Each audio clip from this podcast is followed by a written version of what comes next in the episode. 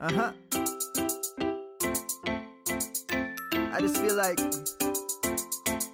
I've been around the block, ripping up fantasy stock, working around the clock.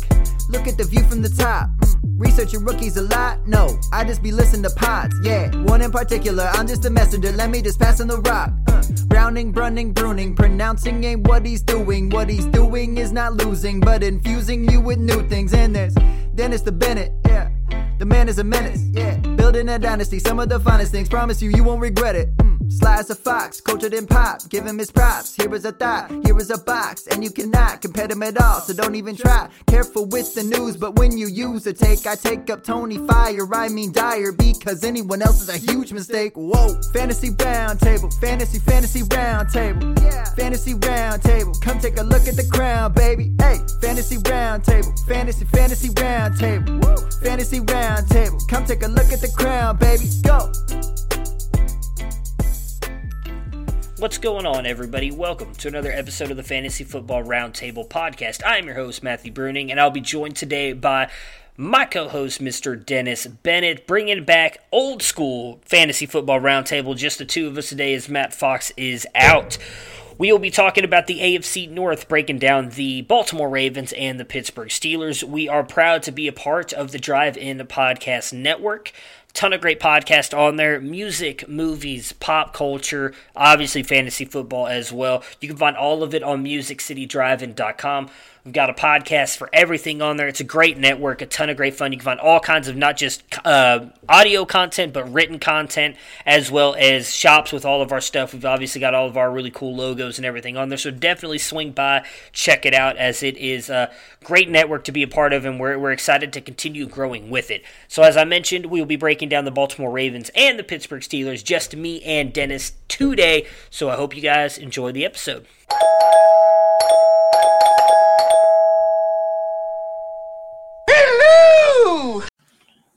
All right, and we are live on Facebook, Twitter, Twitch, and YouTube. Uh, if you guys are watching live, you will see that it's just me and Dennis today. Matt is taking care of some stuff, and uh, he also decided he really didn't want to talk about the two, you know, teams that nobody really likes in the AFC North. I know me and Dennis are not fans of either one of them, but before we get talking about the Baltimore Ravens and the Pittsburgh Steelers, how you doing today, Dennis? How was your Monday? How was your weekend? Man, it's my first day back to work after about ten days of vacation. You know, it's the tale of two vacations. If you ask my wife, it was probably one of the worst vacations she ever had because oh, wow. we didn't do we didn't do anything. We stayed around the house. Um, if you ask me, it was a fantastic vacation. I didn't do anything. Just hung out at the house, went jumped in the pool when it got too hot, and just kind of relaxed. So I don't know. There's nothing wrong with that. Ah, those some of my favorite vacations. Like I love going and doing stuff with my family and getting to go do all different kinds of things we don't get to do when we're here. But then at the same time, when you just get to kind of sit around and relax and do nothing all week, man, it's glorious. So I'm I'm right there with you. Uh, that first day is always the worst day back. That I, I do agree with you on that. Uh, so as I mentioned we are talking about the Baltimore Ravens and the Pittsburgh Steelers. Uh, obviously, just to just to touch on it, uh, today was the first padded practice day for NFL teams. So, for those of you who have been watching, there's been a ton of news coming out. Obviously, I haven't seen anything really big that we need to touch on. I mean, we, we got the Gerald McCoy injury for IDP leagues. I believe it's a ruptured something tendon. I can't Quad. remember now quad, quad tendon. tendon. Yeah. So he's he's likely done for the year. I mean, I know I saw the reports of Nick Chubb leaving early. He's been being evaluated for concussion. Nothing confirmed yet on if he does or doesn't have one. So outside of those, though, I didn't see much else. Just a lot of different players running with the ones, twos. I'm not going to read too much into that for now. Anything that kind of stuck out to you for the news? Well, I, I was a little bummed to see Hockenson said he's not 100%. You know, his ankle's still giving him trouble. So hopefully, you know, he, he makes it through that okay and gets back to 100% quickly. You know, I know Rodney Anderson was one of our favorites, and to see him get cut yeah. by Cincinnati, failed his physical today. So, you know, it is what it is. He tore the tore the ACL in the same knee, can like 15 months apart or something. It was a it was a rough, uh, rough. He had a rough road ahead of him. So we'll see if he gets picked up. Yeah, I'd love to see it just because I think he's a. Uh, mean, just a phenomenal player. What he was able to do at Oklahoma when he was healthy, and obviously, you know, I think it's the same knee twice, right? That he tore that ACL in. It was yep. it was the same knee twice. Yep. Yeah, so hopefully he gets picked up by somebody. And we joked off air that you know, knowing our luck with as much as we like him, he, he'd end up going to Washington. So, right. and that would just be I feel like the worst place for him to land. But our, I do hope that he bounces to, back. Our luck, he'll go to Pittsburgh. Uh, yeah. Well, hey, I wouldn't mind that. I'm, you know, I keep trying to fall in love with Pittsburgh players, and I, I like Juju, but that's about it. I, I just I can't seem to end up drafting anybody else on those teams. But we are going to talk about the Steelers second today as they finished uh, behind the Baltimore Ravens. Actually, the Ravens uh, finishing 14 and 2 were the only team to make the playoffs last year for the AFC North. Surprising because a lot of people were all in on Pittsburgh and uh, Cleveland as well with the team they put together last year. Uh, they did lose to Tennessee in the divisional round. Uh, I don't want to say necessarily an upset. There were some people that, that did pick Tennessee. I was one of them to win that game. Uh, but Baltimore did definitely look like one of the best teams last year. And so, what are you expecting from their offense this year? We always hear that these teams, you know, take a step forward when they're in these in these uh, schemes and everything for multiple years. This is now the third year Lamar Jackson is going to be in this offense. Only got to play a, handful of games, obviously, that first year. Full second year, we saw MVP, phenomenal year. Everybody else, couple new pieces coming in. But how much do you expect this Ravens offense to get better or possibly worse in this new uh, 2020 season? Well, I think it depends on what you mean by better. So, for instance, Lamar Jackson rushed for 1,200 yards last season led the team in rushing. Uh, I think that the possibility exists that he may lead the team in rushing again, but it'll be, in my estimation, somewhere in the eight to nine hundred yards. And I think there you could conceivably have Jackson, Ingram, and Dobbins all rush for over nine hundred yards this year. Um, I, I feel like he's going to drop down from that 176 attempts he drops cuts 30 attempts 35 maybe even 40 uh, the challenge will be for him is can he stay with the efficiency he had passing the ball? I mean they, they threw the ball the least uh, least amount in the nfl last season but he still had 36 touchdown passes uh, because they were trying to defend the threat of his running.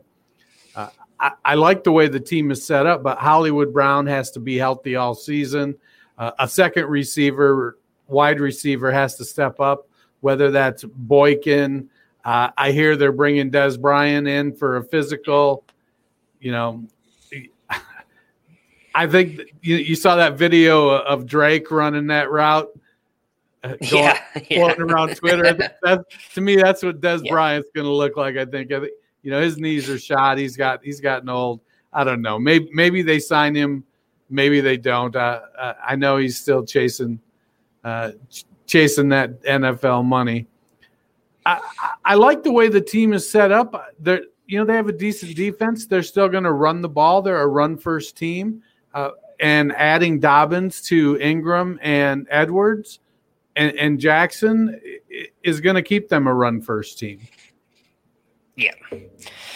Yeah, um, I'm not expecting much of a step forward. In fact, uh, I know you guys know, we talked about this when we ranked our quarterbacks for this year. I'm, I'm expecting to take a little bit of a step back. I, I don't. I, I, could see easily see the rushing thing you just mentioned with Lamar and him leading the lead, uh, leading the team still with like eight or nine hundred rushes. I don't expect him to be as efficient passing the ball. I still think he's going to be good. I mean, he proved last year he's a much better passer than a lot of us thought coming into this year. Uh, but a lot of the teams that he put up a lot of numbers against were bad teams. I, I do think that some of the, you know, I brought this up, I think. I don't think it was the quarter. I remember who I was arguing this with. May not even have been on this podcast. May have been on another one. But uh, we, we saw that they can't that's, be stopped. That's kind of your your hobby. You go on podcasts and argue with people. Exactly. Oh yeah, love it, love it. Just so much fun. Uh, but uh, we saw Tennessee was able to do it last year, obviously in the playoffs. But a game that a lot of people don't seem to remember is Week Three last year when the Browns beat up Baltimore, I believe, in Cleveland, and they did the same thing. They were able to contain Lamar rushing the ball, and he proved that he couldn't beat him with his arm. I actually know it was this podcast. I remember arguing with Matt about it because I was talking about how he got a lot of his stats toward the end of the game, and I, I agree. Gar- garbage time points don't matter for fantasy. But my point was, is like up until that, really in the fourth quarter is when he kind of turned it on. And if teams can do that, I don't expect him to be putting up 35 touchdowns on the little, uh, the least amount of passes and everything like you talked about. It's going to be harder for him to do because we do have a now full year of him in this offense. And while he is a dynamic player, he's an MVP. He's going to be in the MVP discussion this year, no doubt. Defense is having a full year of tape on you. I do think gives them a little bit of a chance to figure out ways to stop you. Now, will they be able to do that? I don't know, but I do think they'll be able to slow down that passing attack just a little bit to kind of bring Lamar back. As I mentioned, a little bit. I, I think I have him at five was where I ranked him. So I don't expect a huge drop off for them, but I do expect them to come back a little bit. I agree with what you said. Hollywood Brown's got to be healthy. Can someone else step up? next to Brown. And we'll obviously talk about that as we continue going through this team. So their new additions this year, they brought Gus Edwards back on one year, a one year deal. They drafted J.K. Dobbins in the second round, Devin Duvernay in the third, James Proche in the sixth, and a guy that I just want to throw on the bottom. He may not eventually be anything for him, but I, I did like him in college. Uh, Jacob Breeland joined the team out of Oregon as an undrafted free agent. He is on – uh, what is it? Is it IR? I can't remember the pup list because he, he's still recovering from an ACL injury. He, he tore his ACL toward the end of his uh, last year with Oregon. Uh, so he's a he's a guy that I really like, but not someone you need to really focus on. But I, I do like to talk yeah. about him. He's he's technically on the non-football injury list. Yeah, because it, yeah. his football injury didn't happen in the NFL. Yeah, yeah, correct. All right, so their losses this year, they lost Seth Roberts, and their expiring contracts are Willie Snead and Gus Edwards. Willie Snead, I don't think is a big one, but Gus Edwards could be uh, an interesting one uh, for, especially for a player we'll talk about here in a little bit. Their fantasy finishes last year: Lamar is QB one with 421.68 points. Mark Ingram RB 11, 242 with uh, 0.5. Gus Edwards, RB52 with 92.6 points. Marquise Hollywood Brown, wide receiver 46 with 146.4. Willie Snead, wide receiver 74, 95.1. And Mark Andrews, tight end 5 with 207.2 points. So Lamar not only had a, a good rushing season, but as we just talked about, statistically, a very good passing season kind of feel like we both answered this just a minute ago, but just to kind of just double touch on it, make sure here. Do you expect him to continue to get better at that? Possibly take a step back? How do you see just passing specifically going for for Lamar this year? Well, I think in the interest of balance, they'll probably have a few more attempts. So if he rushes 40 fewer times, I feel like he's probably going to pass the ball 30 or 40, maybe even 50 more times. Uh, but he, he had a lot of pretty big plays last season. Uh, I like you. I, I still think, you know, you have him at five. I think I had him at two. And I think Matt had him at two as well. So, you know, we expect him to have a good season still. He's to still to run the ball. He's to e- elude tacklers when the, it comes to avoiding sacks. And he has shown the ability to extend plays and, and make some plays down the field. He just needs some more weapons to be able to take that next step in the passing game. Once he gets there, uh, and that offensive line, you know, losing poten- uh, potential Hall of Famer Marshall Yanda uh, is, is, a big blow to that offensive line. So th- it's going to be interesting to watch. We, I just don't think that touchdown percentage is going to hold up. Yeah. He could still have he could still have 30 touchdowns, but if he does it in 450 passes instead of 400 passes, uh, and and ends up with roughly the same amount of yardage, you know, it's going to be considered uh, a step down from last year. Uh, yeah. He just he had a phenomenal year last year. Yeah, and that's kind of where I'm at with it as well. It's uh, it's funny to say this because I think we all expect a little bit of a step back from him just because he had such a good year. It's not necessarily a bad thing. We're not saying Lamar Jackson's a bad player or that he can't continue to be great. It's just we don't expect him to do that, which I think is fair. And we, we all said that about Patrick Mahomes. And then he goes out there, and if he doesn't dislocate his knee and only miss like a week, it seemed like he probably still would have put up close as numbers as he did, which is incredible to say. But I I agree with you on that, and I don't think that if he was to say still throw for thirty touchdowns as you mentioned, but it becomes comes on more attempts, still around the same yards, is a bad thing for him. I just think, like I said, it's a little bit of a step back for him. It's not going to be a huge thing.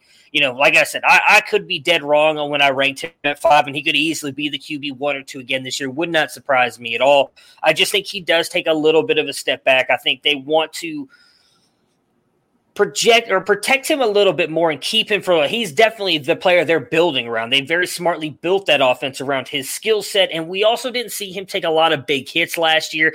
I do think with the way him and that offense kind of paraded around with as good as they were, and they deserve because they were lights out. Uh, I do think defenses want to come after him a little bit more this year, and someone will be looking to kind of lay that big hit on Lamar. And if he starts to pile up more and more of them, do we see something happen like with RG3, where all of a sudden RG3 is dynamic? Takes a bunch of big hits, and then all of a sudden those injuries start to pile up. So I do think they will try to move away from that and kind of allow the team around Lamar to help him more than having everything on Lamar's shoulders like they did last year. We do know that they can, the Ravens can get out of Ingram's contract after this year. So, do you think that this is the final year for Mark Ingram with the Baltimore Ravens? Well, he's he's they're on the hook for five million if they keep him for next year, um, and only I believe one point three million in dead cap if they cut him. So, the dead cap is not uh, is not going to be difficult to overcome. I do think it's going to be his last year because I feel I think he he's going to believe he's going to have a decent year, eight nine hundred yard season, and he's going to say I would have had more if you look at Dobbins and his eight or nine hundred yards. If they just gave me the ball more, I'd have had 13, 1400 yards. So he'll be looking to go somewhere where he can get the ball. You know, it's easy to forget that even though he's what 29, going to be 30 next yeah. season, he's getting up there, but it, early on in his career, he split time with Alvin Kamara for what four, three seasons, and yep. and so he didn't. He, he was able to uh, not take the beating because he had a, a pretty dynamic back to split the ball with. So he doesn't have the mileage and the wear and tear on his uh, legs and his body that uh, some other 30 year olds do. So he's going to be looking to stay around that four or five million dollar mark. Uh, if Justice Hill, who's on a rookie contract, shows well, it may it may give the Ravens the opportunity to go. Well, look, we've got this young guy. He's going into his third year next year. Um, we can bring in a veteran. There's gonna you know there's gonna be plenty of veterans that they can bring in for a million dollars. You know, probably Carlos Hyde. He'd be a great one next season. He, he's, he, he's hitting that. Let me be. Let me just be. Let me get. Let me get on the totem pole and let me move. Uh, I'll take. I'll take a million dollars and I'll just be there and I'll be ready to go when you need me. And and I think if Dobbins has a good year this year, like we expect. I think that's where they're going to be next year's. They're going they're going to turn the reins over to Dobbins. They're going to keep bring Edwards back because he's he fits that system, and they can get him. I think he's at six hundred eighty-five grand this year with no dead cap. They can bring him back next year for 850, 900,000. He'll get his 100 carries. Uh, he'll perform in garbage time when they get up ahead. Uh, and so it'll it'll help balance that team out.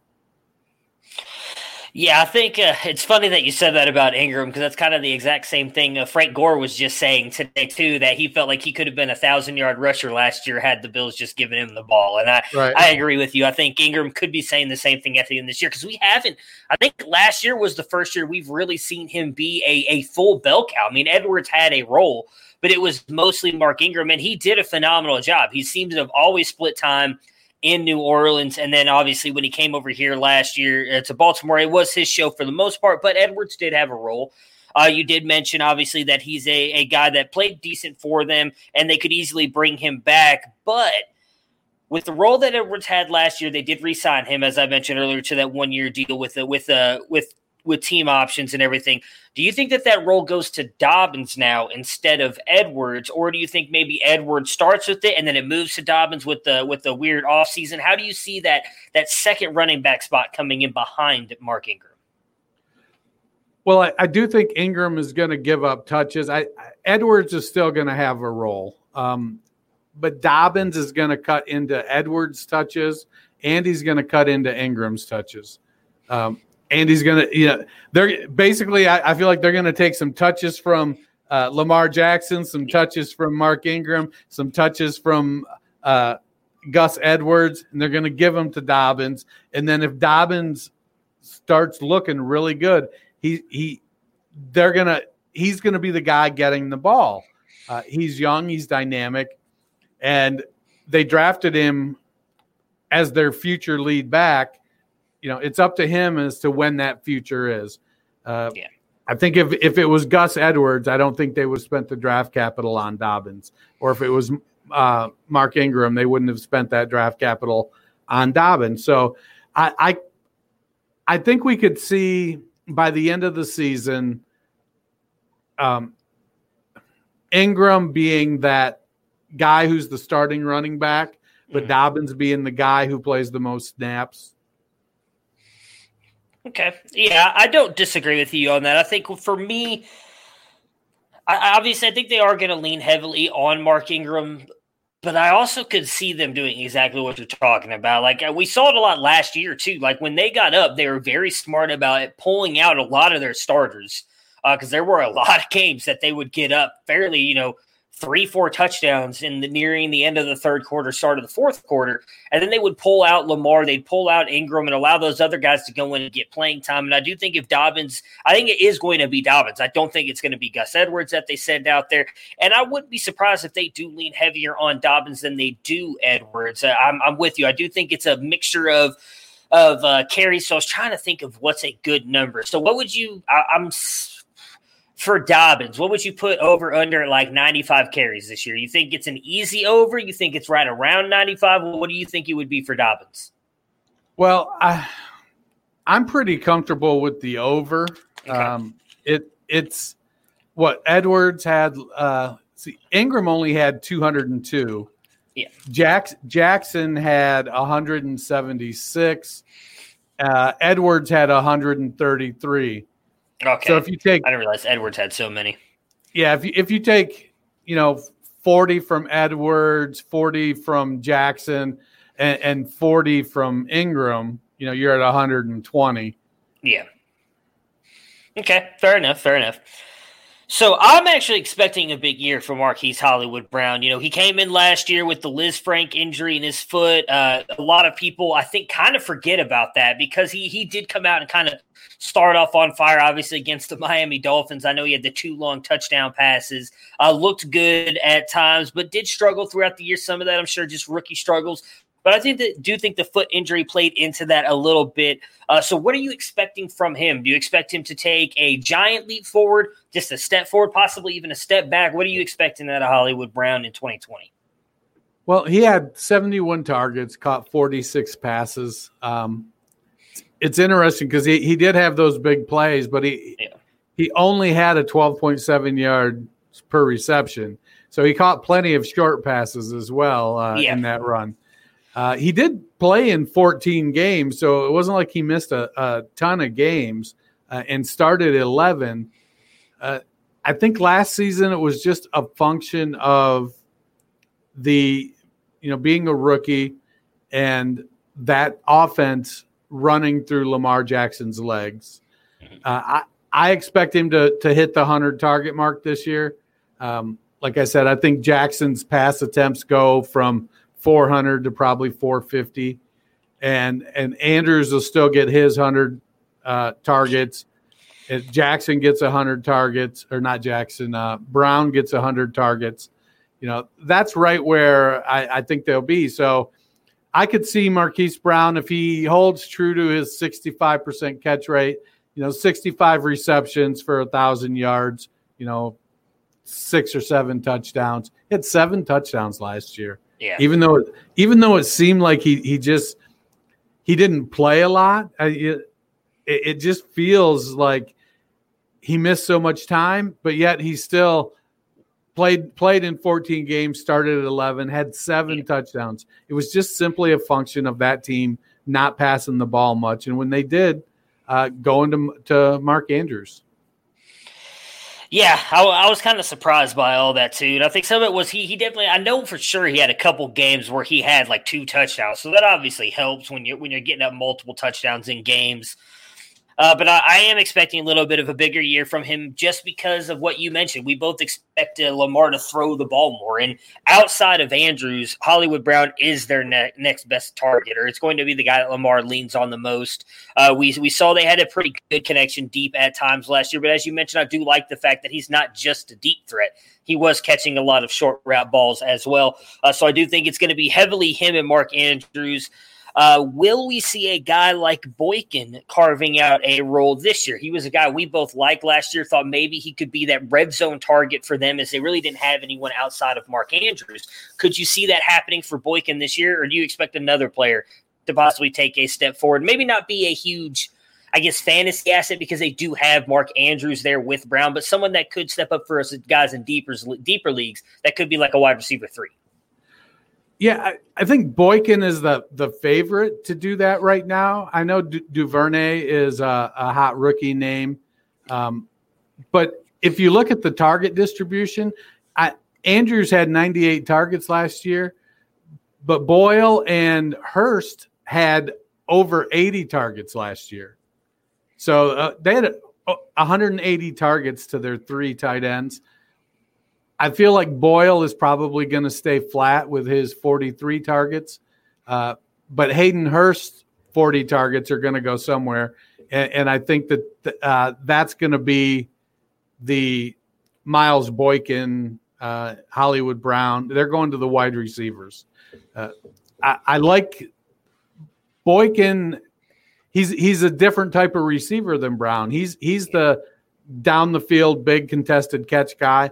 And I know that uh, Andrews is that big guy who gets down the seam uh, and can make contested catches. Andrews, he, he's not athletic like Boykin is. Boykin has that physical profile of a number one wide receiver. I don't think he really will achieve that. Um, I think he'll be a good complementary receiver to to Andrews and uh, Brown, but Brown is going to be their number one. So I think Brown will push for 100, 100 targets. And then you're going to have Boykin in that 60, 65 target range. It'll just depend on do they go to Boykin in the end zone? I mean, last year they had what 17 touchdowns to Andrews and Brown. And if we expect Lamar to regress by six to 30, you know, that's going to make it a little more difficult for Boykin to, to be too high uh, uh, up on the totem pole there. Yeah, I think that's that's going to be the one thing that sucks is possible if if not Andrews if Lamar does regress with the touchdowns. Uh, I'm with you though on Boykin over Duvernay. I mean, I like Duvernay. He obviously had a phenomenal senior season for for Texas last year.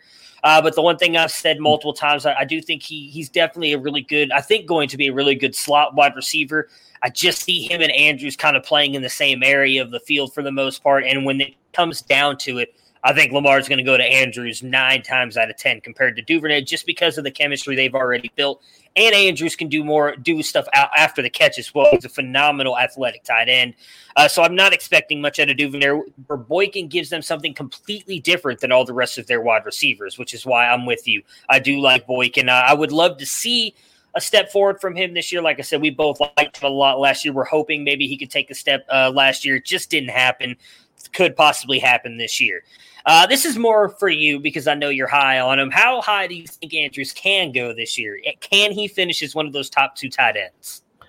I have him at tight end one. I, right. I've had him there. I'm going to stick to it. Yeah, I'm not. I'm, Mark Andrews.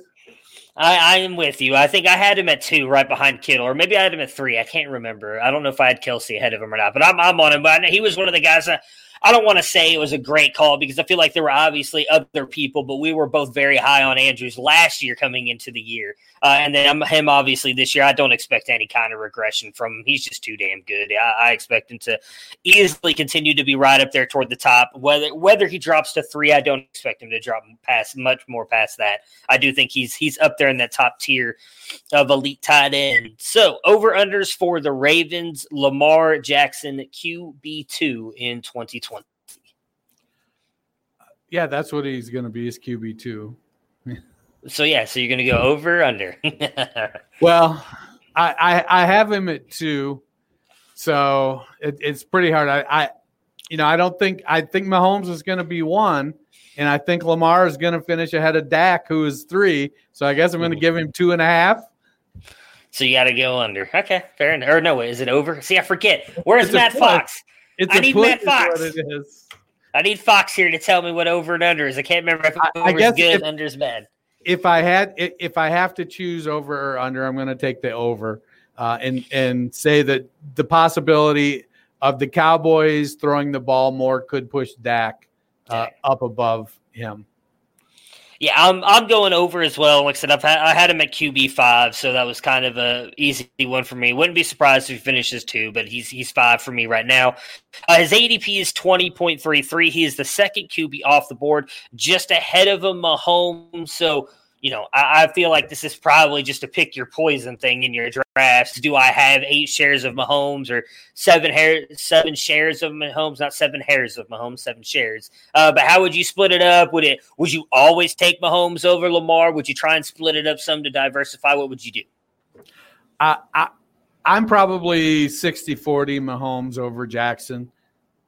Could be 70 30, but uh, I, I do like Mahomes better as a, a prospect long term. So I, I would have the out of 10 teams, I'm probably six to seven Mahomes, three to four Jackson. Yeah, I'm with you for the most part. If Baker's still on the board, I'm probably taking Baker over Lamar. But if he's gone, then I'll definitely go Lamar Jackson. I'm just I'm just kidding, by the way. But I do I do love me some Baker. So just after Lamar is Watson, Murray, or Prescott.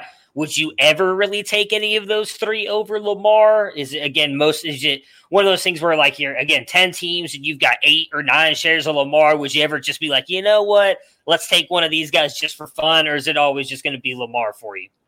Well, let's say it's 11 teams, and one of those will be Dak. Uh, Gotcha. I, I can Alright. make I can make the case for Dak based on them throwing the ball more, his weapons being just better weapons uh, for the most part, and, having more of them. So it, it is something where I look at it and think.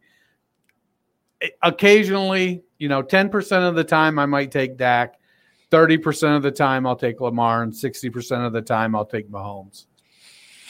Yeah, I think uh, something I've learned on here as as doing this is a little bit of a therapy session with you and, and Mr. Fox is uh, you got to diversify. You cannot have Baker on all of your teams because when Baker sucks, your team sucks. So Well, I you would definitely- can, you just can't start him every week on all of your teams. Well, that's the problem. Is like I, I'm I'm one of those single QB guys, and then it ends up it ends up screwing me. So um, I would definitely diversify. I agree with you on Prescott. I actually probably would if if I was in that situation with as you mentioned like 11 teams. I probably would grab a share of Watson. I would grab a couple of Murray, but I am a lot higher on him than I know you are, just because I think he can kind of replicate what Lamar did. He's he's not as fast or as shifty as Lamar, but I think he's right up there above the the Russell Wilsons and the Dax is a really good runner. I think it's Lamar separates himself, and then it's Kyler Murray right there under him. Uh, so if he can kind of improve that passing and that offense and get a little bit better, I think Murray could be really good. Uh, so I would definitely grab a couple shares of him as well. Watson, I think too, is right there with Murray in that rushing group. Uh, but outside of that, I think it's it's mostly Lamar. You're going to take Lamar more often than not over those other guys. Uh, so Mark Ingram, RB 16 in 2020, over or under? Uh, I have the over. As do I. Uh, ADP of 91.17. He is the 32nd RB off the board, just ahead of him. Ke'Shawn Vaughn, Raheem Mostert, and Chris Carson. Would you take him over any of those three? Uh, I'd take him over Mostert and probably Vaughn. Um, I can, uh, again, it's it's how's my team looking with the build. If I've got four running backs, I'm probably taking Vaughn.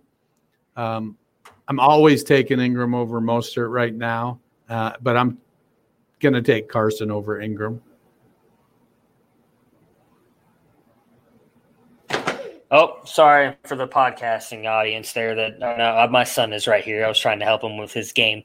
Uh, Hey. So I, I am. Uh, I'm with you. I would take him over Mostert, and I probably take Carson and Vaughn over him. Carson is interesting to me. I, I like Carson. Obviously, he's got a, a good setup there in Seattle as being the lead guy, but I I didn't notice until I was doing some drafts this year, and I've got him in a couple of my C2C leads because he's been falling so late. He's on the last year of his contract, and so I'm kind of curious as to if Seattle will resign him or not. So if he goes somewhere else, I don't know if he'll get the opportunity he has in Seattle. So Carson worries me a little bit, but in the long run, I'd probably still take him over Ingram because he's got that age factor, and I do think even if even if he ends up going in somewhere as like maybe the backup at the time, someone gets hurt, Carson could easily come in and, and be the guy for that team. Uh, just after him, Ronald Jones, Alexander Mattison, and Tarik Cohen. Would you take him over any of those three? Uh, I'm proud. Uh, I'm taking all of them after Ingram. I, I just think Ingram is gonna. He's gonna be over the next two to three years a fairly consistent RB three. Um, mm-hmm. I, I just feel like he's gonna. He, he doesn't fumble. He, he's a very capable pass catcher, yeah. and and he's a super good teammate. He's he's the kind of guy people want on their team, and, and I think that makes it easy for coaches and GMs to go, hey, let's bring this guy in. I know we've got this marginal starter, but we know Ingram isn't going to come in here and shit in the middle of the locker room and make all this chemistry shit worse. He's going to come in and he's going to help prop that guy up and he's going to earn whatever his share is and he's going to push the team to be better because of how he is. So I, I think I like Ingram over all three of those guys. Yeah, uh, the only one would be close for me would be Mattison if I owned Cook. If I had Cook, I'd probably take Mattison just because I want to make sure I've got him. I, we we know Mattison will likely be the guy if Cook goes down, uh, and so I'd want to have that kind of backfield uh, uh, short up there. J.K. Dobbins, RB twenty eight in twenty twenty, over or under? I think he's going to be over. Uh, like I said, just because they're going to, it's there's going to be a decent amount of uh, sharing of the ball there in, in Baltimore. I agree. The only way I would see him being under is if he ends up vulturing a ton of touchdowns. If they end up just for whatever reason they get Mark Ingram has a bunch of big runs, and then as he gets down there, they pull him and they put Dobbins in there. I can see him jumping over that. Other than that, I think he's going to be right around 30 to 32. I don't expect him much under 28, but I, I do expect him to be under that. ADP of 26.5. He is the 14th RB off the board. Just ahead of him, Austin Ekeler, Derrick Henry, and Miles Sanders. Would you take him over any of those three? No. As much I would as, take as him much, over all three. As, as big an Ohio State fan as I am, um, I Ekeler is probably the closest one for me, but it it your ADP of 26 I'm looking for a starter. You know, that's 302. So if I'm going three running backs, or even if even if I if if I go wide receiver heavy, I'm still going wide receiver heavy there, and I'm going to take the better value at wide receiver at pick 26, um, and, and, wait even later on running backs. If I go two two running backs, um, I, am probably not going to go with a rookie running back uh, as my third RB. Yeah, I would I would take him over all three just because we we know you're not getting much out of him this year, but I, we both think he's going to be the future in Baltimore, and I just think in that kind of run scheme, we saw how good he could be with Justin Fields in Ohio State. And as much as it pains me to admit this, Lamar Jackson's probably better at that RPO than Justin Fields is. Uh, so I think Dobbins could be an absolute stud moving forward. So you said maybe sacrifice this year a little bit to get Dobbins in the long run. So I would take him over all three. As much as I love Sanders, it, it I would still take him over all three. Uh, just after him, DeAndre Swift, Aaron Jones, and Kenyon Drake. Would you take any of those three over Dobbins? So I'm probably taking Jones and Drake um, just because I, I expect. I just don't. I just don't have the faith in the third round at 302 that I'm going to get the production out of Dobbins that's going to that's going to help me win versus yeah. what I'm going to get from Drake and Jones. You know, I don't think Jones is going to get 19 touchdowns this year, but he could get 12 or 14. You know, if AJ Dillon you know, was was a uh, you know a goal line back and a short yardage back, we'd have probably seen it when he was at Boston College against weaker competition.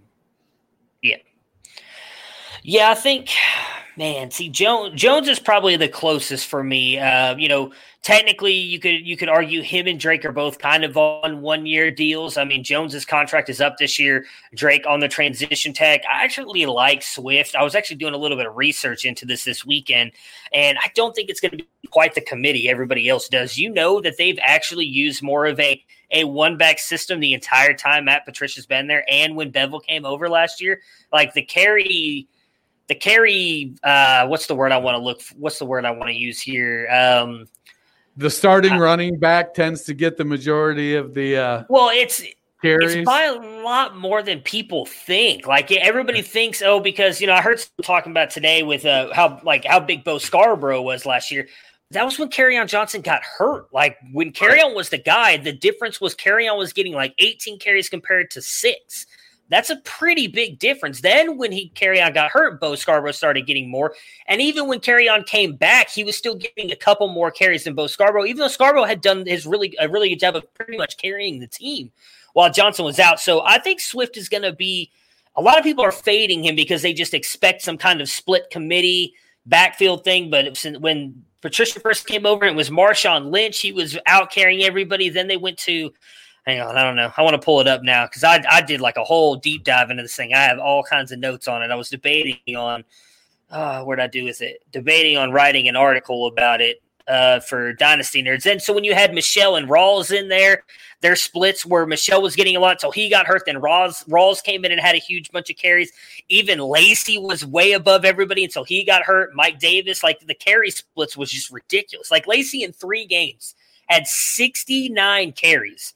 The next closest was Mike Davis, who had 68 carries. That was five games. So that in Lacy's three games, two games less, he still had one more carry than Davis. Like it's not as split backfield as, as people seem to think it was in Detroit. I, I, I don't understand it. Or not Detroit. That was when uh, Bevell was with Seattle. I was trying to go back and look at Bevell's different stuff, but it's just insane to me that people seem to think it's going to be this committee backfield.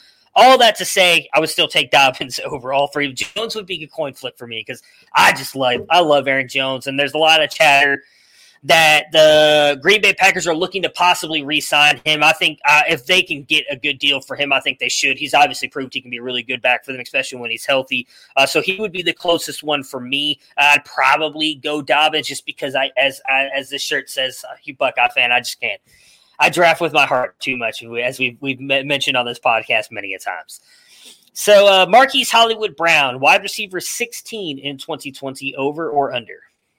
I'm going to say over. As am I, but I'm by not much. I kind of I think I had him in our ranks a lot lower than I think I'm going to eventually have him. I, have really kind of come around on him as the more I've looked at him. Uh, I think he could finish close to 16, but I'm going to take the over for now as well. ADP of 63.83. He is the 32nd wide receiver off the board, just ahead of him. Deebo Samuel, Tyler Boyd, and Stefon Diggs. Would you take him over any of those three? Uh, it's close with Deebo. I'm kind of falling uh, in and out of love with Deebo. Yeah. I don't think the vo- I think Diggs's volume is going to rival Brown's volume, so I would probably lean Diggs just because I know I'm more comfortable with what I'm getting. But uh, I'm probably taking Boyd over the other three, all three of them.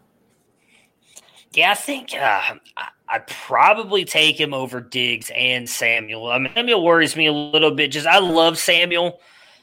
He just seems to be injured a lot, and I'm really worried about it again. Another year coming in and being hurt already to start off the year. And I agree with you on Diggs. I do think that they're going to have the same kind of amount of volume. The difference is I think Hollywood Brown's a little bit more explosive. And so I think he can probably get you a couple more of those long touchdowns. I don't think Diggs necessarily gets you. Obviously, Brown a lot faster than Diggs. So I'd give him a little bit more upside on that. But I, I am with you on Boyd is the easy smash over all of them for me as well. Just after him, Michael Gallup, Jarvis Landry, and DeVante Parker. I would – I think easily take Landry over him just because that dude is consider like right here, he's going after wide receiver 32, and yet he always finishes as like a top 16 wide receiver in PPR scoring. Uh, and Gallup, I think, would be a coin flip for me. I'm really liking Gallup with his ADP and what I think he could do uh, this year for the Cowboys. Uh, what about you? Yeah, I'm, I'm, definitely taking Landry. I have Landry at wide receiver 24, so uh, I expect he's going to substantially uh, outperform Brown. Um, you know, Gallup is one of my crushes from last year, and you know he had a thousand yard season. Um, that team is, you know, Dallas is going to be. I think they're going to have, they're going to have a powerful, powerful, powerful offense yeah. this year. Uh, unless something goes haywire, you know, if you know if all their quarterbacks get hurt and Kellen Moore yeah, it's going to be come out of retirement. if Kellen Moore has to come out of retirement or something, you know, I, I feel like Gallup is is, is going to have a good year. Better than Brown at wide receiver 16? I, I don't think so. I I think if if Brown does end up at wide receiver 16, I think Gallup is is you know they're right neck and neck.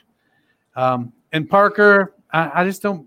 I, I haven't bought into the consistency of the fifth year breakout yet. I just I, I just can't buy that yet. Uh, no, I'm, I'm with you.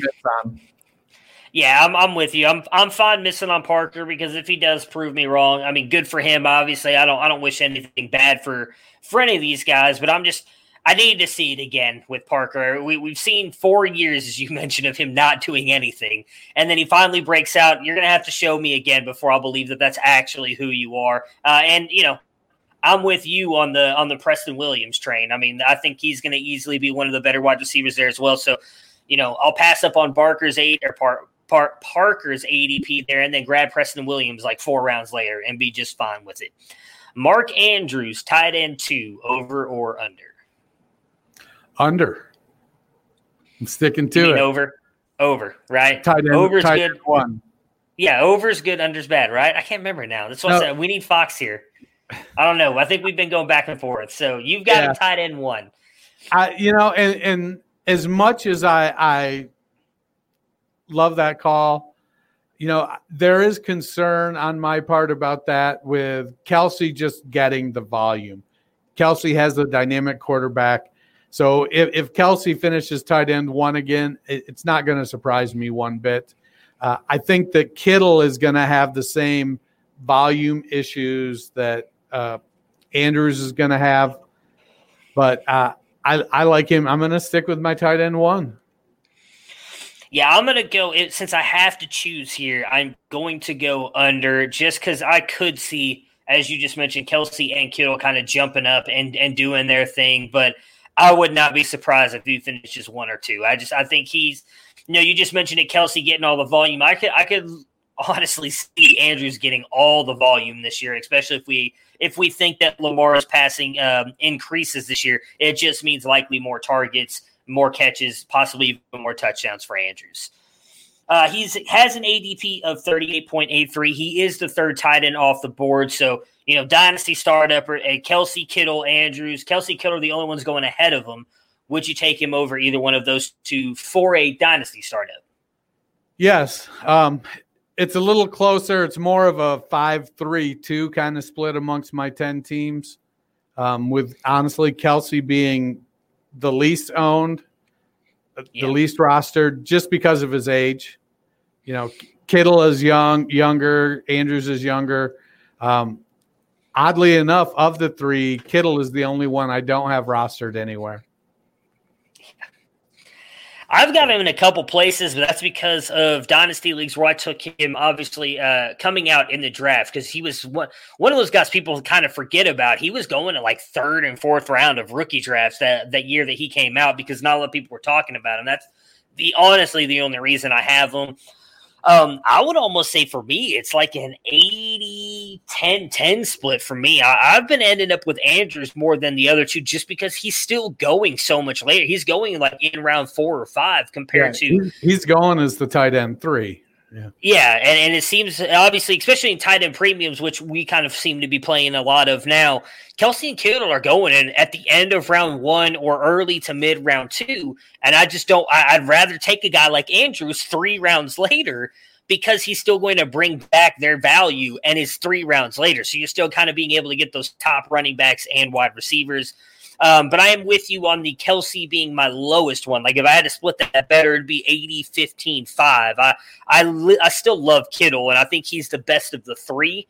Um, and Kelce, while he's older, I know he just got the new contract, but I do expect him to not necessarily fade as in like fall off the map, but I, I, do, I do expect him to sooner rather than later not be one of those top tight ends like Andrews and Kittle. I could easily see Andrews Kittle being like up in that top group for like the next five, six years, where I could see Kelce maybe three more years, four, but then slowly start to fade off, kind of like what we've seen with Zach Ertz. Ertz has been up there, and then last year he started to come down a little bit, not much, but he dropped down into that four or five range. I kind of think we see the same thing with uh, with Kelce in a couple years. Well, Kelce was clearly feeling the heat from Ricky Seals Jones because he uh, had him uh, Tonya Harding, Nancy Kerrigan. Yeah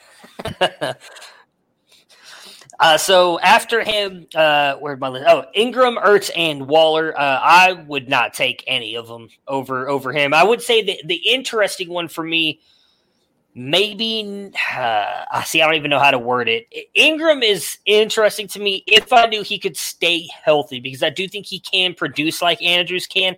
But how much he's been injured is kind of what knocks him down to where I, I wouldn't do it. But what about you? Yeah, I, I, I wouldn't take any of them. Uh, Engram, I actually have him all the way down to my tight end eight, okay. because I don't trust him.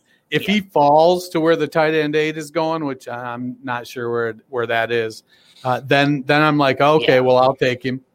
Uh, but I, am not I, am not interested in Engram for, for that price. I'd rather go with Darius Slayton.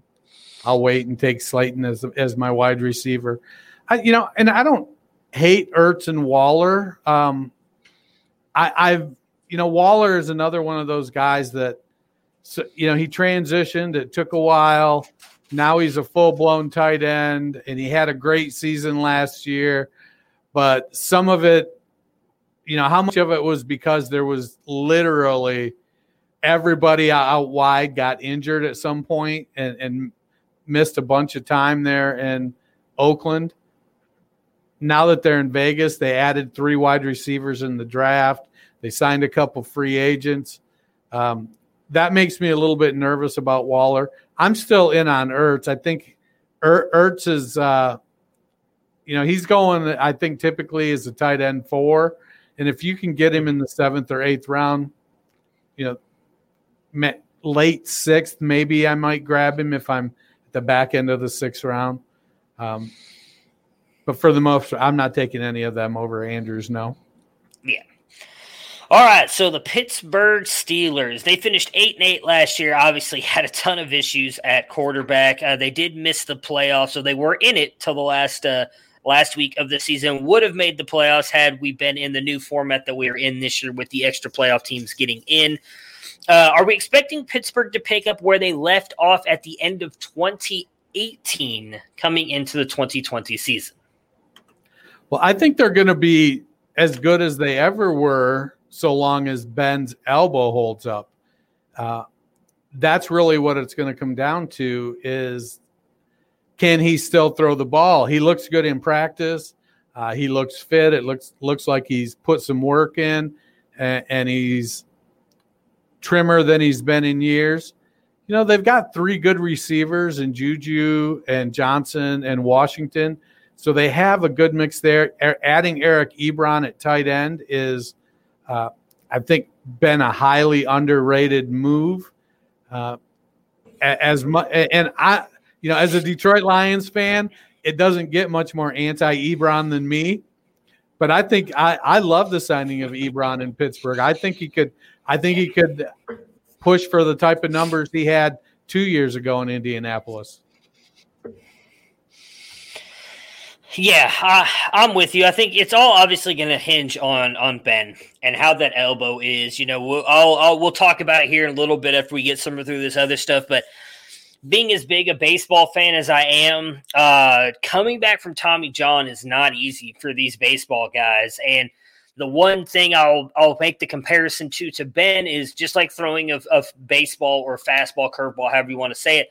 It's all it's the same thing as the football. It's not a natural motion that your arm is supposed to do. And the one thing with the Steelers is they do throw the ball 500, 600 times, which, you know, something that you could talk about with baseball players, with them going out there and pitchers, whether it's a bullpen starting pitcher. They throw the ball a lot and it, it takes time to work that up. It usually takes most MLB pitchers a little over a year to get back. And we're going to look at Big Ben's coming back not even a year later. So I do think that that is a big deal. Um, and I, that's my biggest thing that I think this whole offense hinges on. Because as we saw last year, Mason Rudolph's not the guy. Duck Hodges is not the guy. And if something happens to where Big Ben can't play, uh, Pittsburgh, I think, is going to be in really bad shape again this year. Uh, their new additions, I thought this was extremely interesting. Honestly, had no idea until I was doing the research for this. Uh, they signed Wendell Smallwood to a one-year contract, so that's that. I don't, I don't really know what that means. Uh, they drafted Chase Claypool in the second round, who everybody's going crazy over now because of the catch he made uh, today in their first pad practice. Did you see that? Yeah, I mean, uh, I'm with you. I'm just saying everybody's going crazy over it. and then they uh, tall they drafted Anthony all over short guy. All right. Yeah, yeah. Uh, and then Anthony McFarland in the fourth. Uh, they didn't have any key offensive losses, which is obviously good, but they're expiring contracts to very important players, in my opinion Juju Smith Schuster and James Conner. Their fantasy finishes, again, I, I, really didn't see a point in putting any other QB on here. I really probably even shouldn't have put Ben on here, but Ben finishes QB 53 with 13.74 points. Again, only played really in a game and a half. He didn't even finish playing that second game. Uh, James Conner, RB 35, 145.5, only played in 10 games. Diontae Johnson, wide receiver 39, 163.1. James Washington, wide receiver 54, 133.5. Juju, wide receiver 65, 113.2. I think he only played in nine games. I forgot to write that down, so I'm trying to remember off the top of my head. And then Ebron tight end 27, 86.5. This was all, all with the Colts, obviously, last year. So, as I mentioned, Tommy John is a very serious injury. What do you think that could mean for Ben? Do you think that he'll have any issues throwing 500 times? Do you think they possibly move toward a more run heavy offense, or you think it's just let let it go? Ben's probably only got a couple years left. Let's just see what he's got. Well, I, I think that how much they run the ball is going to be clearly dependent upon how healthy their running backs are. I know they like to run the ball. They like to have a balanced offense. Um, but under Tomlin and Cowher and Noll, it's historically been a run the ball type of team. They they run the ball to set up the pass, and they're not shy about throwing the ball with Ben, uh, as evidenced by his 500 plus uh, pass attempts numerous times. So, you know, it, it comes down it comes down to what type of throws, you know, is he going to end up being a dink and dunker? Is, is he going to trust the elbow? It, will be interesting to watch reports coming out of camp to see does he really let it fly? You know, I think with you, yeah. you talked about baseball players taking a year and a half to recover. Probably seven months, six, seven, eight months of that is mental. It's yeah. getting to the point where they're like, I know I can cut this loose and my arm is going to be okay. You know, you do the surgery, you do the rehab, and then you just start building up the strength, and then you just have to get over o- over that. Well, will it break if I do it? You know, they yeah. t- uh, one of the pictures going around the internet right now is of Kerryon Johnson in practice wearing a knee brace. And everyone's like, "Oh, he's so the knee isn't healed," and so many times it's it just comes down to how comfortable am I? You know, I, I I'm going to wear quarterbacks oftentimes wear knee braces after injuries for the rest of their career. So yeah. will will Ben have the faith in that arm? Yeah, I don't. Uh, just to touch on the Kerryon thing, I'm not worried about it. I heard them talking about it today, and someone brought up a really good point on on Sirius XM radio, and I agree with them. I think a lot of those guys are going to be wearing braces and everything just because this completely different offseason than they've ever experienced. They're they're going to have less practice time and everything. We've already seen it today. Multiple players coming out with soft tissue injuries. AJ Green with the hamstring. There was other players who had different soft tissue injuries. If you can wear a knee brace to kind of help make sure you don't do anything to your leg, I'm going to wear the knee brace right now because it's just practice. So I, am not reading anything into that, and I do agree with you. Uh, I, I, think it's. I almost think they have to to lean a little bit heavier on the run game. I could be wrong. Said I'm not a not a doctor. I should have reached out to to fantasy PT Matt and asked him what he thought about this because he obviously does a really good job. That we've had him on here before. Uh, he knows his stuff. I, I really should have tried to reach out to him and ask him before we did this today, just his thoughts on what that could mean because I said as a big baseball fan, Tommy John's the one thing I can bring into this and just be like, man, it's I just don't see him being able to sling it 500, 600 times and being okay. So I do think they'll at least have to lean on the run a little bit uh, but that does bring us to an interesting conundrum here. You brought up the fact that they would lean on the run game probably more if they knew everybody could be healthy. You know, Conner's already suffered in, suffering injuries, suffered injuries his entire career. Samuels looked ineffective last year after looking good his rookie season. They do have Snell and McFarland probably competing for that third role here. So, what exactly are you doing for this backfield when it comes to fantasy? Well, if I can get Conner cheap as my RB three, you know, I don't mind that. Um, I've got him in one spot. I have him as an RB two on the team. I, you know, the, even in ten games last year, he only averaged eleven point six carries per game, uh, and he only had thirty eight targets. Pittsburgh historically likes to favor you. You were talking about Darrell Bevell and you know his the misnomer that he likes a committee. Pittsburgh is very much the same way. They want they want one guy to handle the load, and yeah. whoever it's going to be. I, I I think that surprised a lot of people when Benny Snell stepped in. They're like, oh well, Snell will get first and second down, and somebody else will get third down. But he didn't. It, it was Snell. They they liked Snell, and from all reports we've I've seen so far, Snell has looked real good in practice uh, this offseason as well. You know, Snell clearly has limitations. He's not fast. Uh, he's not going to get fast. Um, but he he's a running back that has good vision. So as long as he's moving forward, I think he's going to be productive. Um, Jaylen Samuels, there's talk about him being on the outs, and uh, yeah. I know a lot of people really like McFarland and, and it's not that I hate McFarland, but I'm just I'm waiting to see you know how much how much of what they love about him comes from that one Ohio State game. I mean, yeah. that's a, and maybe that's just me. Maybe that's just me as an Ohio State fan. That's etched on my memory, and whenever I hear the name, that's what plays in my head. I mean, last year against Ohio State, he didn't have near as good a game, but he was injured. Yeah, just like when someone brings up Rondale Moore, just conjures just conjures memory or nightmares of what he uh, what he did to us when they just beat the crap out of us uh, there at Purdue. Yeah, I'm, I, if, if for fantasy was, I'm probably if we're talking dynasty startup or even probably redraft, I might just be leaning Snell just because he's the cheapest out of all of them. And I think obviously if Conner gets hurt, I think Snell could step in and probably do something. Uh, I am with you on uh, Samuels. There's been a lot of talk that he may not even make the team, so I'm kind of completely fading him. Uh, and McFarland, I'm with you. I just see him more as a change of pace guy. I don't see him being a guy who's going to come in and carry it 20 times a game. Now, he could come in and, and give you some of those big plays. He might be a guy that you know, as like a dart throw flex here and there. If it ends up coming down to something where Conner's hurt, Samuel gets cut, and it's Snell and McFarland. You know, throw McFarland, you might get that one week where he gets you 20 points because he gets you a couple long touchdown plays, or he gets you like five because he gets you like maybe 50 yards on on 13 carries or something like that. I'm not I'm not expecting a lot out of McFarland. I think Snell could be the future there. He's not he he's built like a a prototypical back, but he just doesn't have the explosiveness that I liked. So I wasn't as high on him coming out last year.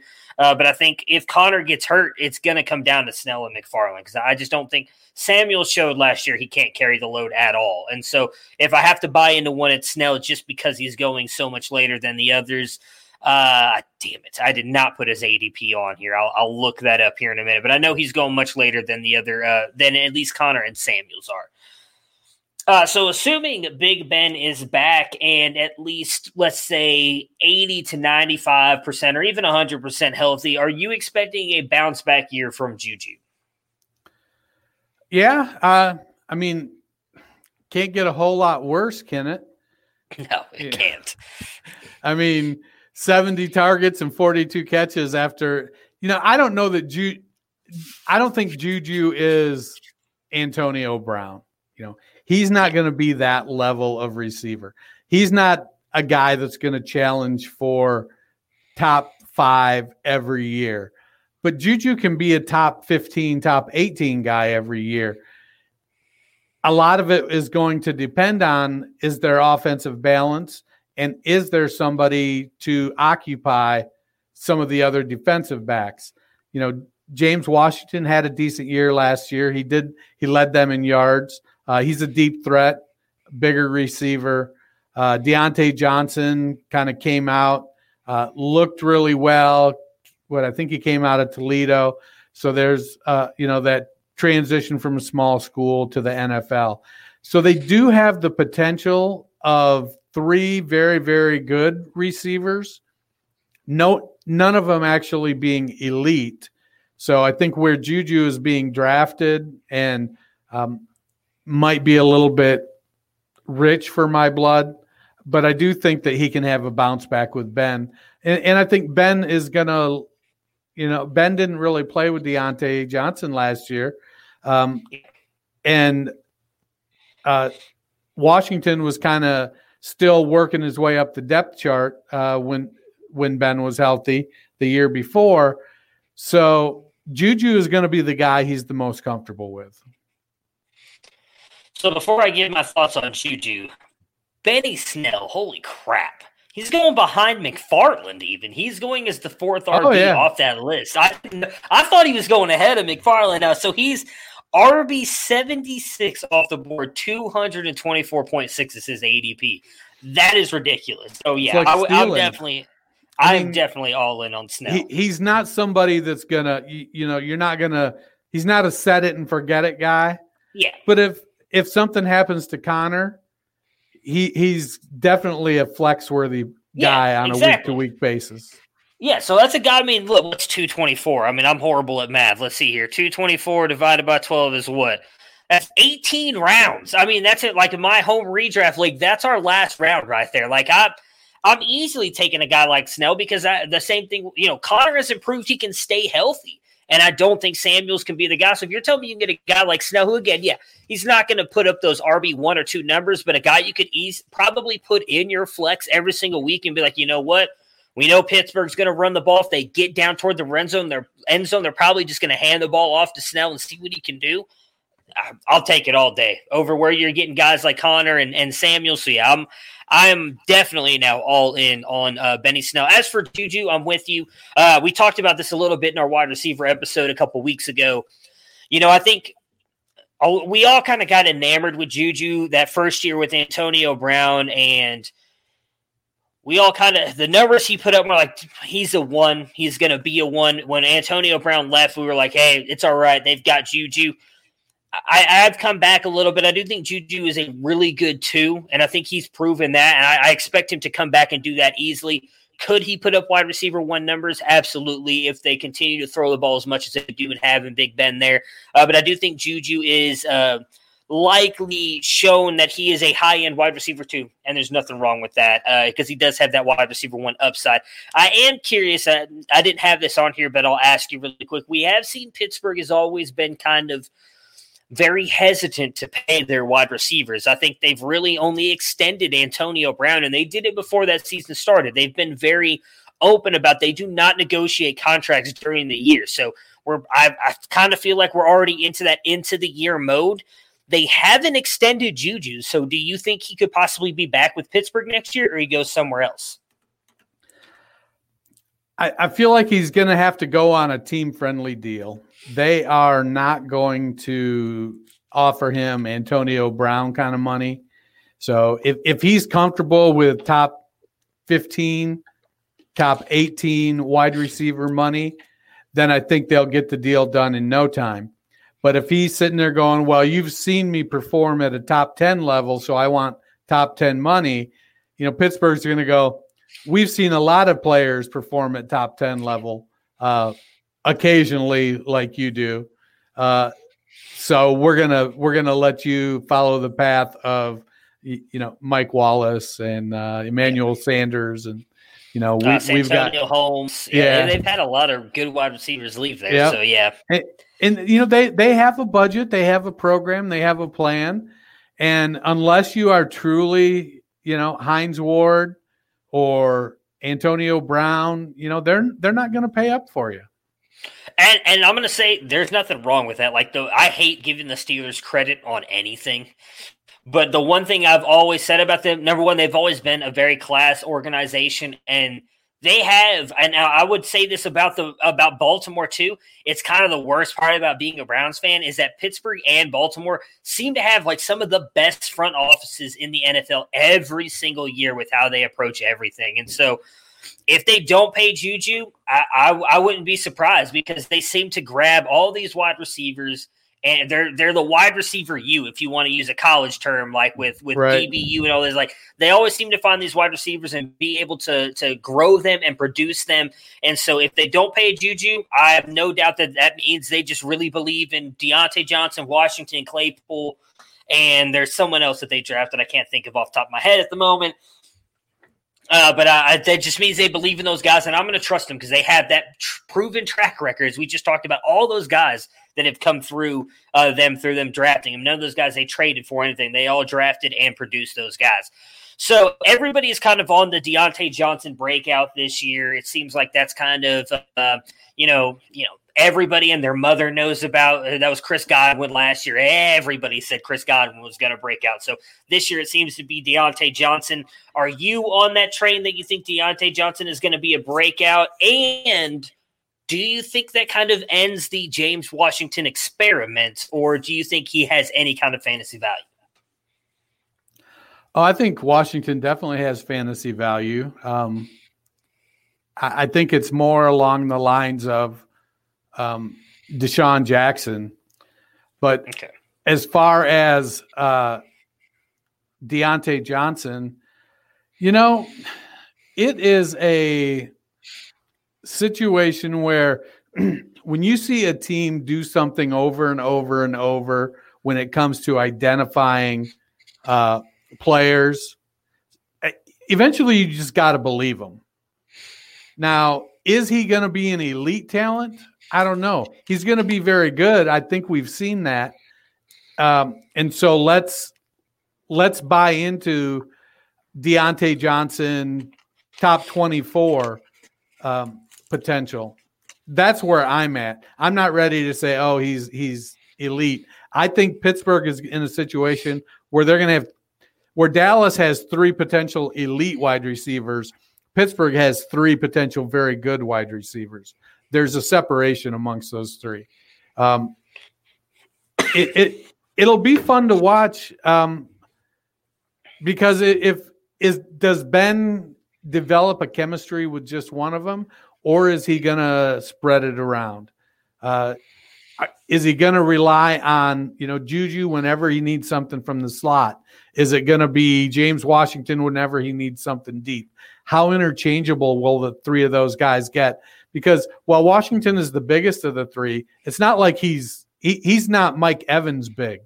Yeah. Uh, and, and the other two guys, they're not like Julian Edelman small. So they're fairly they're not that far apart in size. I don't know that Washington quite has the quickness to run some of the routes inside, but he it's going to be I, I, I could see all three of these guys if Ben Ben's elbow is good um, and he throws it let's say 550 times, I could see all three of them finishing top 30, but none of them maybe finishing over top 18.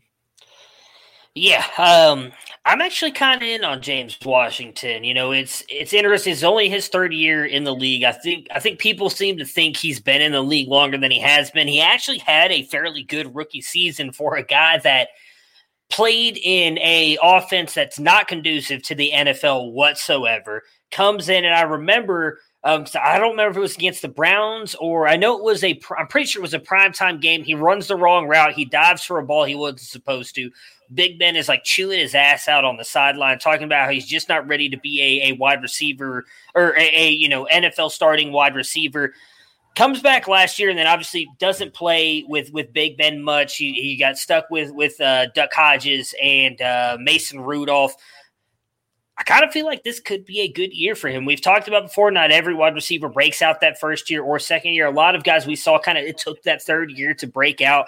This could be the year. You're going to have a lot of people focusing in on Juju, a lot of people focusing in on Diontae Johnson because everybody seems to think he's going to have a good year because he did step up and kind of become the guy last year with Juju down and with all the backup quarterbacks. Still was able to make a pretty good year for himself. I think James Washington could have a, a, quietly very good year here. He's a guy you can get late in drafts. My bet is I didn't put him on this ADP list either. I did. And he is going very late in these drafts. So he's a guy kind of like I just talked about with Snell. I might be targeting more than any of these other wide receivers just because he could end up having a good year. And I think with Juju moving on, he's going to be there for likely two more years. He could, or this year and next year could be a guy that they kind of build around with Diontae Johnson, at least for the next couple of years. Uh, I know you you mentioned Ebron earlier, but just kind of want to clarify for sure. You are all Ebron over McDonald. Yeah, uh, I guess you know Vance broke my heart last year. he, you know, he, it was just one of those. He he looks good. Yeah. When he's good, Vance Vance is good, but he's, you know, he makes Evan Engram look reliable with his health. So it, it's just a situation where I I feel like Ebron will be the healthier. He's naturally a better pass catcher, and I, I just think he's going to get the playing time. And so I'm Ebron over over McDonald. Yeah, I'm with you. I think you mentioned it earlier. We were talking about the what we expected from Pittsburgh this year. Uh, I easily could see the same thing you said. The the Ebron we saw of the Colts a couple years ago doing the same thing, just based on on the situation he's in and and where they will likely use him. So we are going to do uh, over unders now. So Ben QB nineteen. I have the over on him. I'm you know, obviously had a a decent 2018. He's been good for the past couple years, but I, am taking the over on him. Uh, I will continue talking as Dennis is handling something real quick. Uh, or what do you got? Over under? So, I'm going to say, you know, I feel like Ben's going to be around QB 15, so I'm going to say under. Okay. Interesting. All right. He's got an ADP of 221.83. He's the 28th QB off the board, just ahead of him. Teddy Bridgewater, Gardner Minshew, and Ryan Tannehill. Are you taking him over any of those three? I'm probably taking him over Teddy and Minshew. Uh, I like Tannehill. Yeah, I think I think I'd go somewhat the opposite way. I'd take him over Minshew and Tannehill. I've been all in on Teddy and the Panthers, so I can't give up on him now. So I'd take Teddy over uh, Big Ben. Just after him, Jameis Winston, uh, Tyrod Taylor, and Jordan Love. Would you take any of those three over Big Ben? Nope. Yeah, I'm with you there. Conner, RB20 in 2020, over or under? Man, that's a good number. If he is healthy all season, um, I'm going to say under. I feel like he's a top 16 back if he stays healthy. So, and I am going to uh, bet on health. Yeah, I, I, would say the same thing. If he if he stays healthy, I would go under easily there. Uh, if not, obviously, I'm not even just necessarily the o- over. If it's only you know a couple games here and there, I think if he's beat up all year, he's just not going to put up the numbers. So if he's able to stay healthy, I am with you on that. ADP of 65.83. He is RB 25 off the board, just ahead of him. Devin Singletary, Kareem Hunt, and David Montgomery. Would you take him over any of those three? Uh, I'd take him over Singletary. Um, it's kind of a coin flip with Hunt, but I'm taking Montgomery out of the four of those guys. Yeah, I think I would take Hunt and Montgomery. I think Singletary would be a coin flip for me. I just I think all three of their positions are somewhat safer than Conner at the moment. Uh, after Darius Guice, David Johnson, and Le'Veon Bell, would you take any of those three over Conner? Um, definitely not taking Darius Guice. Yeah. Um, I might take Bell. I I, I feel like Bell is low key going to have a really good year this year. Um, and while I'm in on a David Johnson bounce back, uh, I don't think he's going to be top 20. I think DJ will be around the RB2, RB3 line. Uh, but I'd take Bell over him. I, I, think I would. I'd take Conner over all three of them. I, am with you. Bell would be the closest, but I'm. I, I'd probably lean Conner over those three. Juju, wide receiver 14 in 2020, over or under? Over. I will take the over, but just barely. I'm I'm, I'm really kind of digging Juju this year. ADP 21.83, wide receiver seven off the board, just ahead of him. Hopkins, Godwin, and Moore. Would you take him over any of those three? Nope. Just behind him, Mike Evans, AJ Brown, and Amari Cooper. Would you take any of those three over Juju? Oh, I definitely take Mike Evans. Um, uh, I feel like Cooper's still in for a good year at, uh, gosh, wide receiver. Seven wide right now. Seven. That's yeah. Uh, I think I, boy, I don't. I, I don't think I would take Brown or Cooper over him, but I certainly I don't think I'd take Brown or Cooper at wide receiver yeah, seven. I'm with you. yeah, I'm with you on that. Yeah, Evans would be the one for me as well. Uh, Brown, Cooper. I just I think all three of those, Brown, Cooper, and Juju, are all kind of in the same group. I don't I don't think any of us had any of them in the top twelve. Uh, I don't expect any of them to finish around there. So uh, I'd probably still go Juju just because at that point I, I, just like him a little bit more than I do Brown Cooper. Uh, Diontae Johnson, wide receiver 30 in 2020, over or under? Uh, that's a good number. Uh, I am, let's see, I, am going to put it at slightly under, like 29 and a half. All right. Yeah, I, am going to go under as well. I have, I think, right around 26, 27. I, as much as I keep trying to fade away from the Diontae Johnson breakout, I, I, people more and more people keep seeing me talk talk me into it. Uh, ADP of 82.33. He is wide receiver 40 off the board, just ahead of him. Mecole Hardman, Nicole, Nicole Harry, N'Keal Harry, my goodness, and Christian Kirk. Would you take him over any of those three? Uh, I'd take him over Hardman. It'd be a coin flip with Kirk, but I like Harry a lot. I don't. I wouldn't take him over Harry. Yeah, I think um, I'd actually probably take him over all three. Um, just, I, agree. Even though I don't like Harry as much as you do, uh, it, he would be coin flip for me. But I'd probably go Johnson. Just after him, Aiyuk, Brandin Cooks, and Tee Higgins. Would you take any of those three over him? Well, so let's see. We're at wide receiver forty. so forty. Yeah, we're in the we're in the wide receiver fours. So theoretically, I already have three wide receivers. So I'm probably going to take uh, Johnson, Aiyuk, and Higgins all over Cooks. Um, and I'm probably so Higgins probably isn't going to play. So do I want to spend that much capital on somebody that's going to get very little playing time? Uh, I don't know. I'm probably going Johnson over all three of them. Yeah, for me, um, I, would probably go Aiyuk and Higgins. I agree with you. Neither one of them is probably going to get much. Well, I think Aiyuk could get some playing time this year. I agree with you on Higgins, though. Uh, but I think both of those are kind of the futures of their teams. Uh, Diontae Johnson might be the future of Pittsburgh, but I think the future of Pittsburgh is more bleak uh, than the other two because I don't think Big Ben has much longer. And I think once Ben's gone, depending on the quarterback they bring in, they may not be quite as pass heavy as they have been with Ben there. Uh, so give me Higgins and Aiyuk. I, I love hit the pig, pairing of Higgins and Burrow. I think those two are going to be good for a long time. Uh, my goodness, I don't know why I was about uh, James Washington, wide receiver 42, over or under? Uh, I'm going to give him a slight under. As am I. As I mentioned just a minute ago, I'm kind of getting more and more here into James Washington having a good year.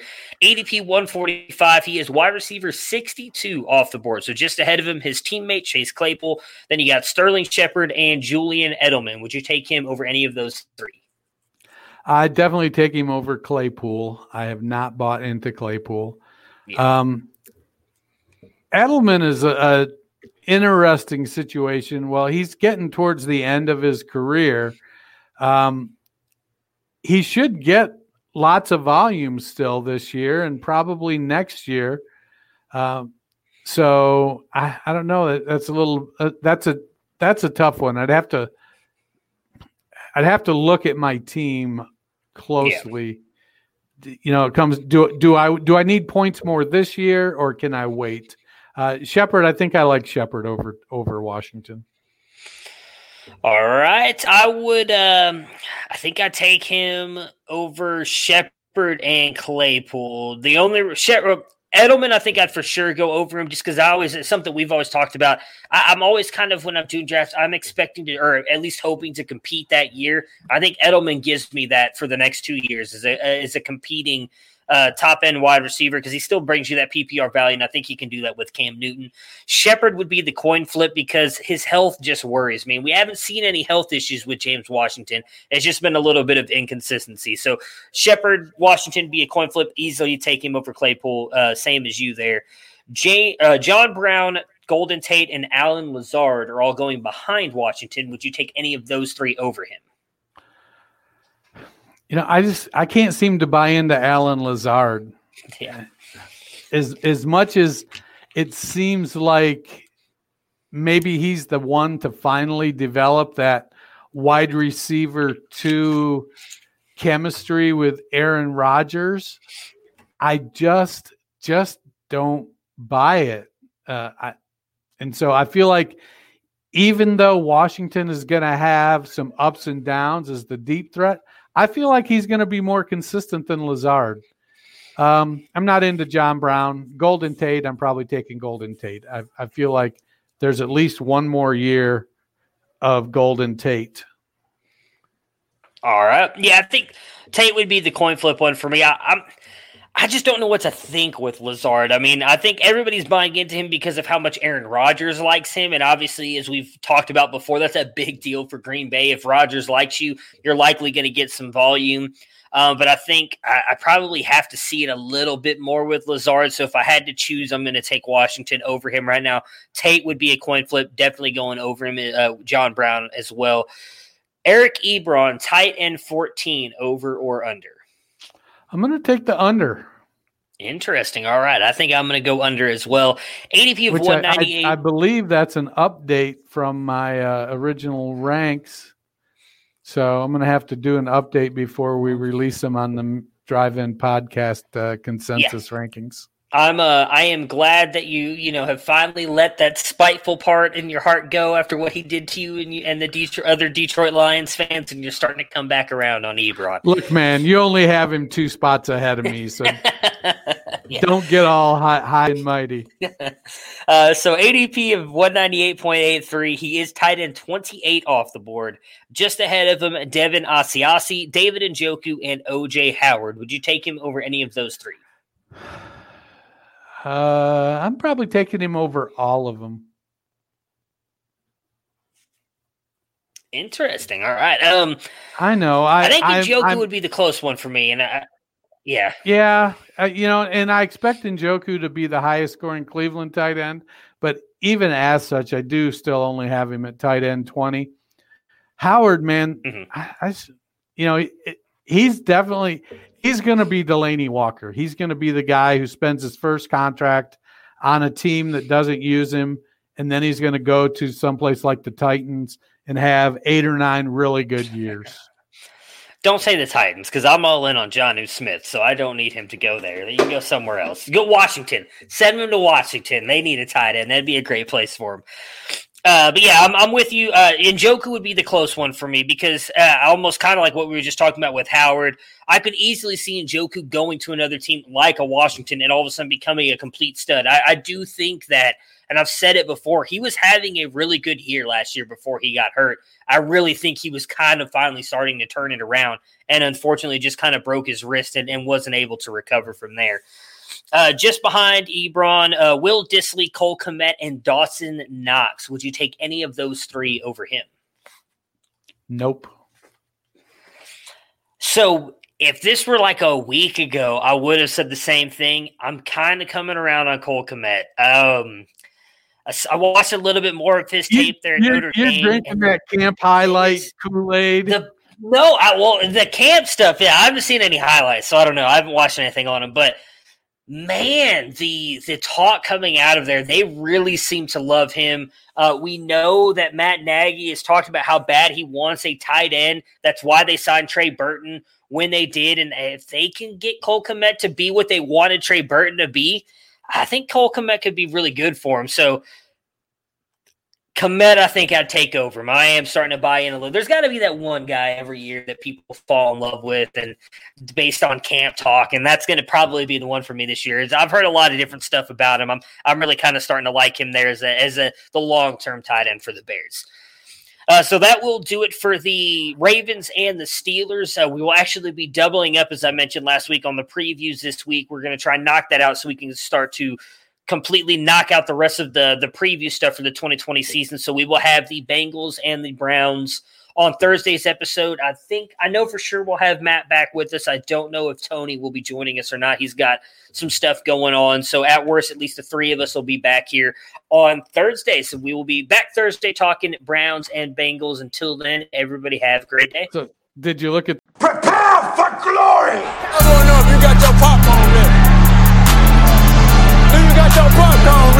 I came out the womb, I was ready. And he's in the end zone for an unbelievable touchdown. I would be honored if you played football for this team. Throw it up above his head. They can't jump with me. Golly. Oh, they tackle him at the 40-yard line. Who can make a play? I can. Who can make a play? I can.